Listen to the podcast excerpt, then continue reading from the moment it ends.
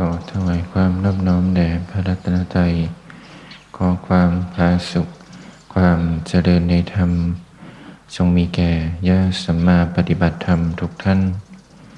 ครับขอโอกาสแสดงธรรมในช่วงเช้าครับ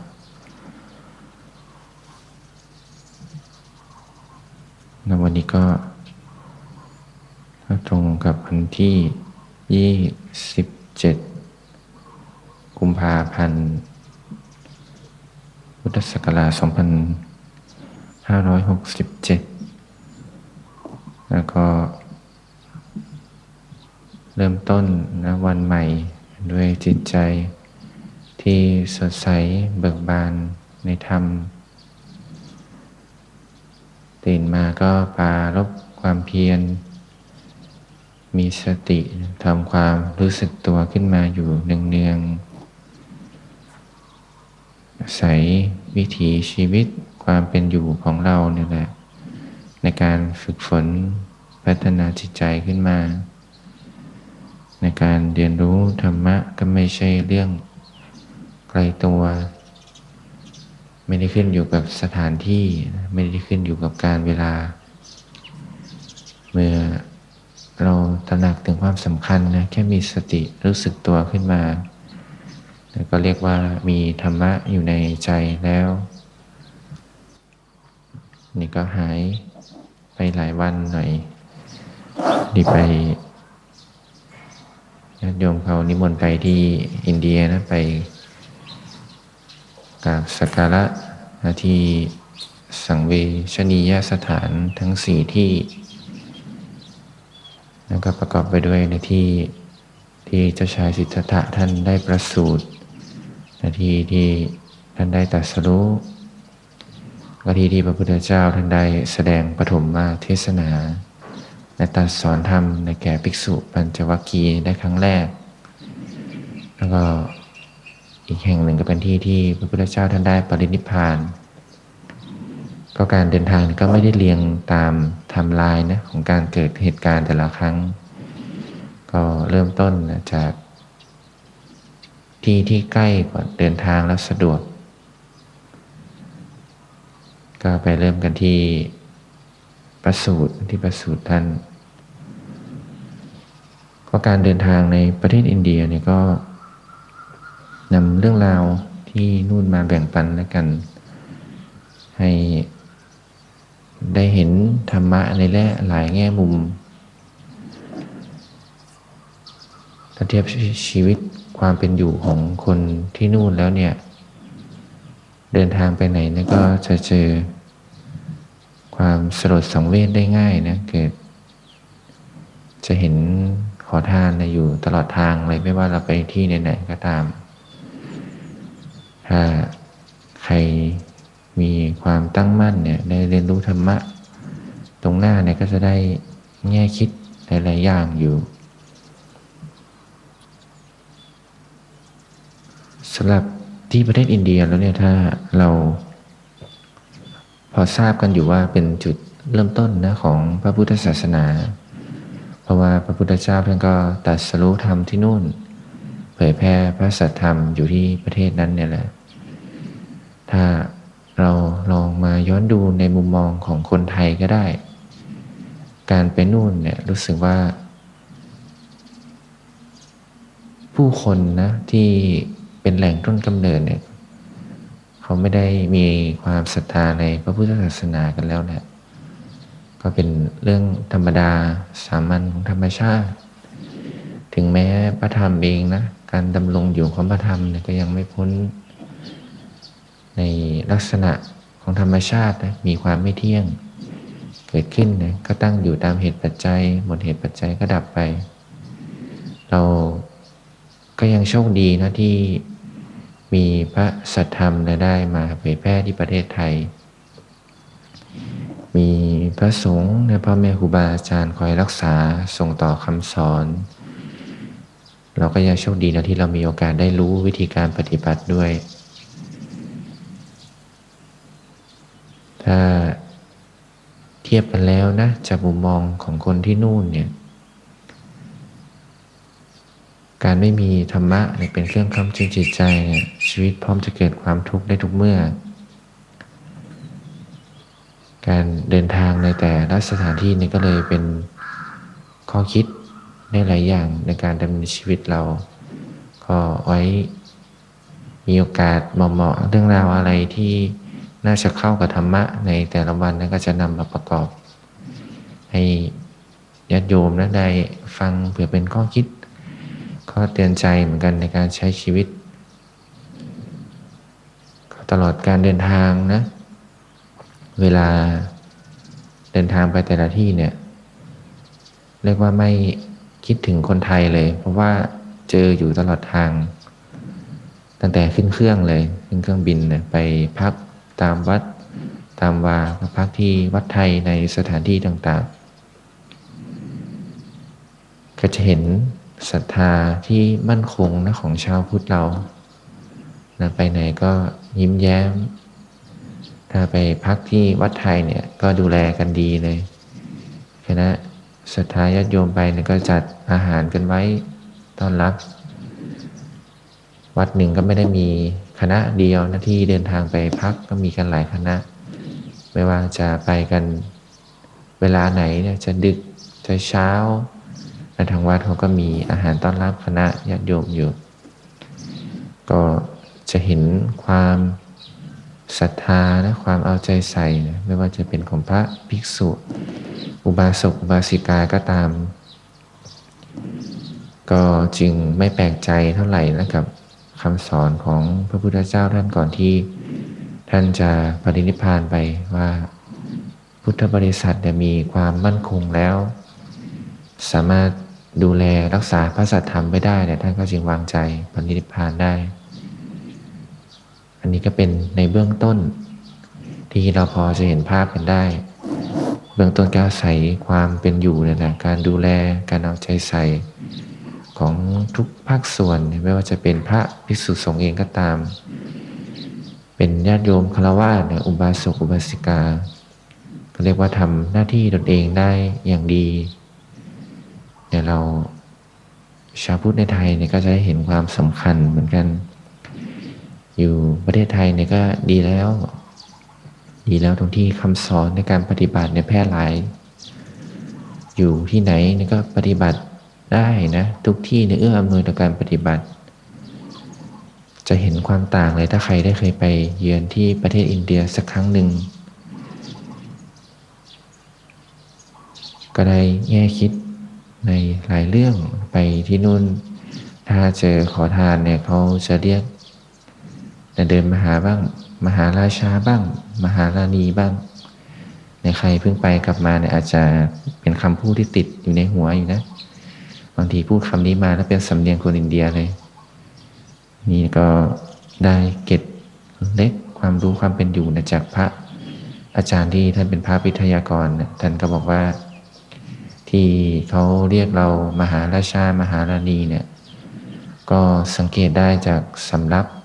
ปัตหารที่เราทานกัน อย่างคนไทยในเวลาไปพักที่นู่นเนี่ยปัตหารจะเต็มโต๊ะเลยกับข้าวหลายอย่าง มีข้าวสวย มีแกง มีต้มแกง มีเครื่องผัด มีผักสด มีน้ำพริกอะไร อันนี้ก็เป็นเมนูไทยเขาเนาะ หรือถ้าเป็นอาหารอินเดียนี่ก็จะมีหลายอย่าง อันนี้ก็เป็นเหตุที่ คนที่นู่นเนี่ยเขาเรียกเรามหาราชามหาราณี ก็อาหารเราเพียบพร้อมนะ ถ้าเทียบกับเขาแล้วเนี่ยมีกินมีอยู่เนี่ยก็ถือว่าพออยู่ได้วันหนึ่งก็ดีแล้ว ก็เป็นอีกเรื่องหนึ่งก็เออได้สะกิดใจเหมือนกัน ว่าก็จริงอย่างที่พระอาจารย์ท่านบอก เราก็จะเห็นได้อีกแง่มุมหนึ่งก็คือว่า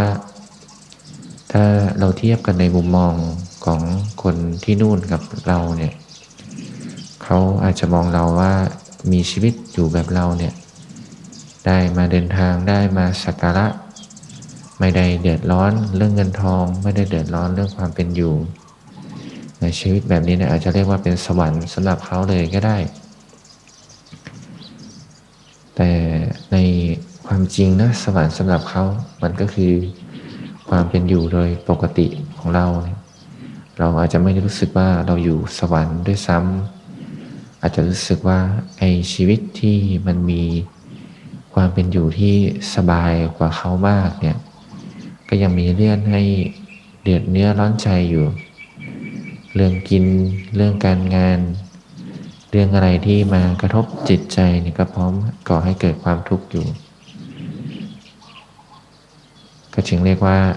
ถึงเรายังอยู่ในสวรรค์สำหรับเขานะโทษภัยก็ยังมาก ในเรื่องของอนุปปิกถานะที่พระพุทธองค์ได้ตรัสสอนเนี่ยทานศีลสวรรค์ โทษของกามเนี่ยเรียกว่าใกล้เคียงแล้วนะเราชาวพุทธบางคนเนี่ยก็ให้ทานเป็นปกติ รักษาศีลก็เป็นปกตินะ แต่ว่าสวรรค์ก็อยู่ตรงหน้าเนี่ยแหละแค่ลองสังเกตจิตใจเราหน่อย ความเป็นอยู่ที่รู้สึกพอดี ไม่ต้องขวนขวาย ไม่ต้องดิ้นรนมาก ก็เรียกว่าสวรรค์ได้แล้ว ในพระพุทธองค์ท่านจึงสอนว่าเนี่ยถ้าเรายังไม่รู้จักสุขในสวรรค์นะจะให้ไปสวรรค์นี่ก็ยังไปไม่ได้ ทีนี้เราเคยสังเกตกันหรือเปล่า ว่าจิตใจเราเป็นยังไงกันในแต่ละวัน บางทีแค่รู้สึกว่านั่งเฉยๆสบายๆเนี่ยก็จะไปได้แล้วนะ สวรรค์เนี่ยไม่ต้องรอ ไม่ต้องรอตายก็อยู่ตรงหน้านี่แหละ เหมือนเราจะเดินทางไปเชียงใหม่แล้วกันเชียงใหม่ก็ ดูจะเป็นจุดหมายปลายทางที่จะยกตัวอย่างบ่อยๆ ถ้าเราบอกว่า เออเดี๋ยวรอตอนตายสิ ตอนไปตอนตายเราก็ไปถึงเชียงใหม่แล้ว การที่ปัจจุบันชีวิตเนี้ยเราไม่เคยเดินทางไปเลย เราลองนึกภาพดูก็ได้ว่า มันจะไปถึงไหม จะสวรรค์จะนิพพานจะอะไรก็ตามที่เราทั้งหลายปรารถนาเนี่ยก็ต้องอาศัยณขณะปัจจุบันในการก้าวเดิน ถ้าเทียบเป็นสถานที่จะเข้าใจง่ายหน่อย ใครเคยไปนะเดินทางไปเชียงใหม่ขับรถไปเองก็จะคุ้นทาง ไม่ว่าไปตอนไหนก็ไปถูก เรียกว่ารู้เส้นทางอยู่แล้ว แต่สำหรับคนไหนที่ไม่เคยไปเนี่ย จะบอกว่า เออเดี๋ยวตอนเราใกล้ตายเดี๋ยวก็ไปถึงเอง เราว่าจะไปถึงกันไหมก็ยากแล้วนะแค่แค่คิดก็ยากแล้วเรียกว่าเป็นไปไม่ได้เลย อันนี้เราให้กลับมาอยู่กับปัจจุบันนะหลักความเป็นจริง จะพบภูมิไหนก็ตามนะ เป็นทุกติภูมิ เป็นสุขติภูมิหรือจะเป็นพระนิพพานนี้ก็ตาม ก็ต้องอาศัยเหตุปัจจุบันในแหละที่ได้กระทำไม่ดีแล้ว ถ้ายังไม่เคยรู้จักสุขเล็กๆน้อยๆจากการภาคออกจากกามอันเป็นเบื้องต้นของพระนิพพานเนี่ยก็เรียกว่าจะรอตอนตายแล้วให้ไปถึงเนี่ยก็เป็นไปไม่ได้นะก็จะได้เห็น ความสำคัญของวิธีการปฏิบัติอย่างน้อยรู้หลักไปแล้วว่าทุกอย่างนะก็เกิดแค่ปัจจุบันเนี่ยแหละไม่เว้นแต่ทุกติภูมิเองก็ตาม ในชีวิตเรามีเรื่องให้คุณมัวจิตใจไหมทำงานแล้วมีการกระทบกระทั่งนะกับคนรอบข้าง เพื่อนร่วมงานหรือแม้แต่คนในครอบครัวเองก็ตาม พ่อแม่ลูกหลานญาติพี่น้อง คนรอบตัวเนี่ยมีหรือเปล่าทำอะไรแล้วมีการกระทบกระทั่งกัน เกิดความโกรธเกิดความขุ่นมัวในจิตใจ หรือเกิดความโลภเนี่ยอยากมีอยากได้อยากเป็นขึ้นมา ก็เรียกว่านรกก็ไม่ต้องรอตอนตายเหมือนกัน เกิดณปัจจุบันนี่แหละขอให้เท่าทันกันสักหน่อย ทีนี้จะเริ่มเห็นโทษภัยนะของจิตใจ ถ้าไม่ได้รับการฝึกฝนพัฒนากันมาอย่างดีเนี่ยนรกเกิดได้ทุกเวลาเหมือนกัน ถ้าเรารู้หลักแล้วว่าภพภูมิเนี่ยก็อยู่กับปัจจุบันเนี่ยนะกายเราเป็นมนุษย์จิตใจเราไปไหนคอยสำรวจตัวเองดู ทุกสิ่งทุกอย่างเนี่ยก็เกิดณปัจจุบันนะ ถ้าไม่ได้มีช่วงเวลามานับ ว่าตอนนี้กี่โมงกี่ยามเนี่ยเวลาจะไหลไปเรื่อยๆ ไม่ได้รู้สึกว่ามีเวลาขึ้นมา การอยู่กับการปฏิบัติเองก็ตาม ถ้าใครวางใจได้ถูกวางใจได้ตรง การเดินจงกรมการนั่งสมาธิปฏิบัติก็เหมือนทำไปเรื่อยๆ เรียกว่าไม่มีเวลาในใจดำริขึ้นมา ไม่กดจับเวลาขึ้นมาในใจในเวลาก็ไม่เกิดขึ้นมา ใน ภพภูมิความเป็นอยู่เองก็เหมือนกัน เราก็แค่อาศัยการปฏิบัติอยู่ในหลักของอริยมรรคเนี่ยใช้ชีวิตที่เรียกว่าเป็นอยู่โดยชอบ ก็เมื่อเราเป็นอยู่โดยชอบนะก็จะไม่พ้นไปจากสิ่งที่พระศาสดาท่านได้ตรัสสอนนะว่า ถ้าภิกษุทั้งหลายได้มีความเป็นอยู่ในชอบ ในโลกนี้ก็จะไม่ว่างจากพระอรหันต์ เป็นอยู่ในชอบนะก็ประกอบด้วย หลักการปฏิบัติที่ตรงต่อธรรมนะที่เรียกว่าสัมมาทั้ง 8 ข้อ ก็มีสัมมาทิฏฐินะเป็นพื้นฐาน ก็ถือว่านำเกล็ดเล็กเกล็ดน้อยในการจากการไปเรียนนะสถานที่ที่เป็นแดนพุทธภูมิ ก็จะได้ให้แต่คนได้เป็นข้อคิด เราลอง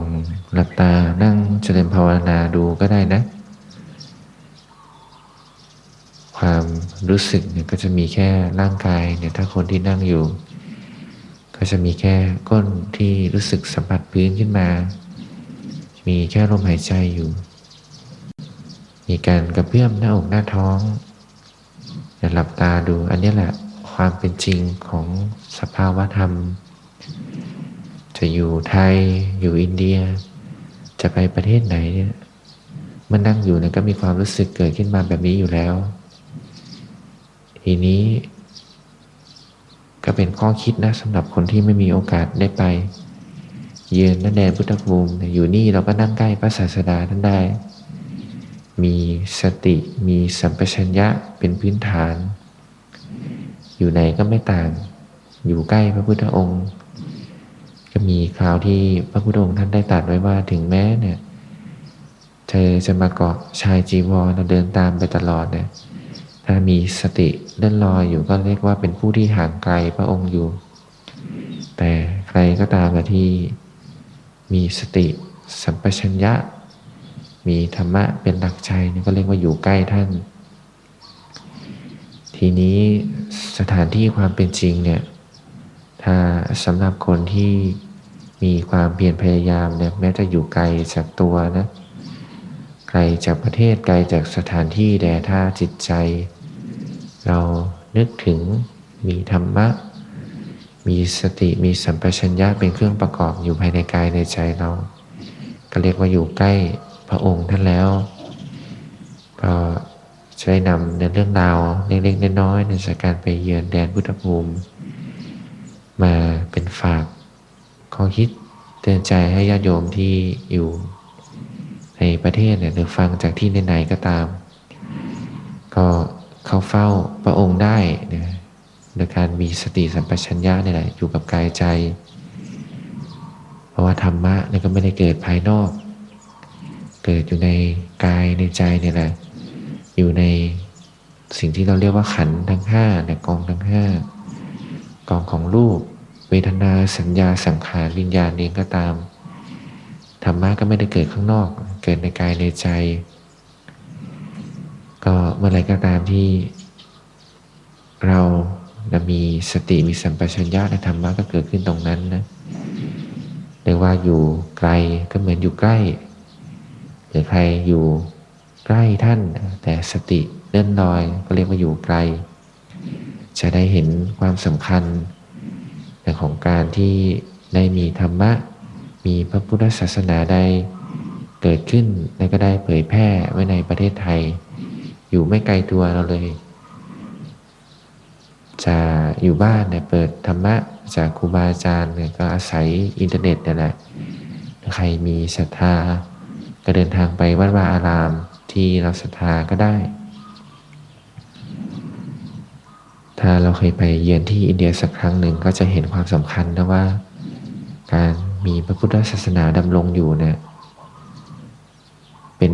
เครื่องพยุงจิตใจเราขนาดไหน แล้วก็นำเรื่องราวเก็บเล็กเก็บน้อยนะแบบแบ่งปันสำหรับญาติโยมเนี่ยเดินทางไปทำงานกันจะได้มีกำลังจิตกำลังใจ ในการฝึกฝนปฏิบัติธรรมขึ้นมาในแต่ละวันบ้าง อาศัยความเพียรที่เราทำได้ในแต่ละวันเนี่ยแหละ เป็นพื้นฐานสำหรับวันต่อไป แต่วันนี้ก็พอสมควรกับเรื่องราวที่นำมาแบ่งปันในเอวังก็มีด้วยประการราชนี้